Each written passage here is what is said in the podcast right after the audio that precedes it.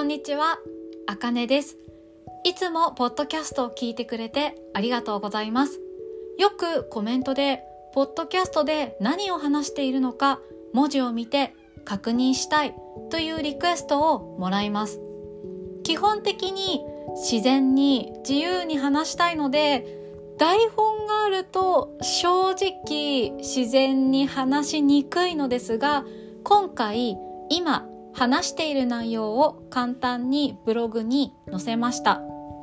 あかね先生 jp.com で今回の内容を書いたので、今話している内容を知りたい人はブログをご覧ください。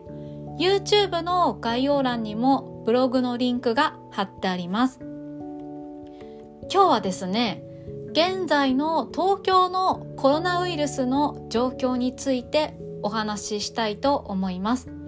今日本でもコロナウイルスの感染者が増えています。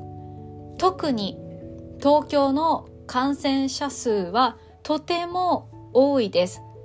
1月7日、これまでで最も多い2447人になりました。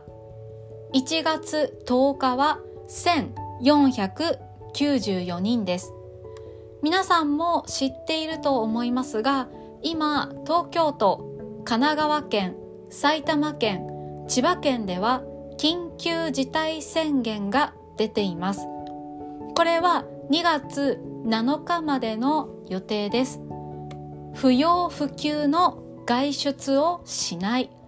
飲食店の営業は夜の8時まで。などのルールがありますが、実は学校は休校になるというルールがありません。教室に入る人数を減らしたり、学校によってはオンラインで授業をしているところもありますが、通常と変わっていない学校もあります。これは学校によって全然違います。私も実は今週から普通に学校へ行って仕事をします。私の父は先週からもう仕事をしていますが、父が乗っている東京へ行く電車は満員だそうです。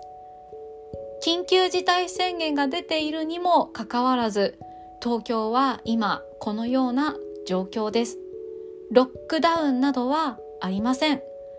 必ずマスクをしてこまめに手を消毒するしかありません。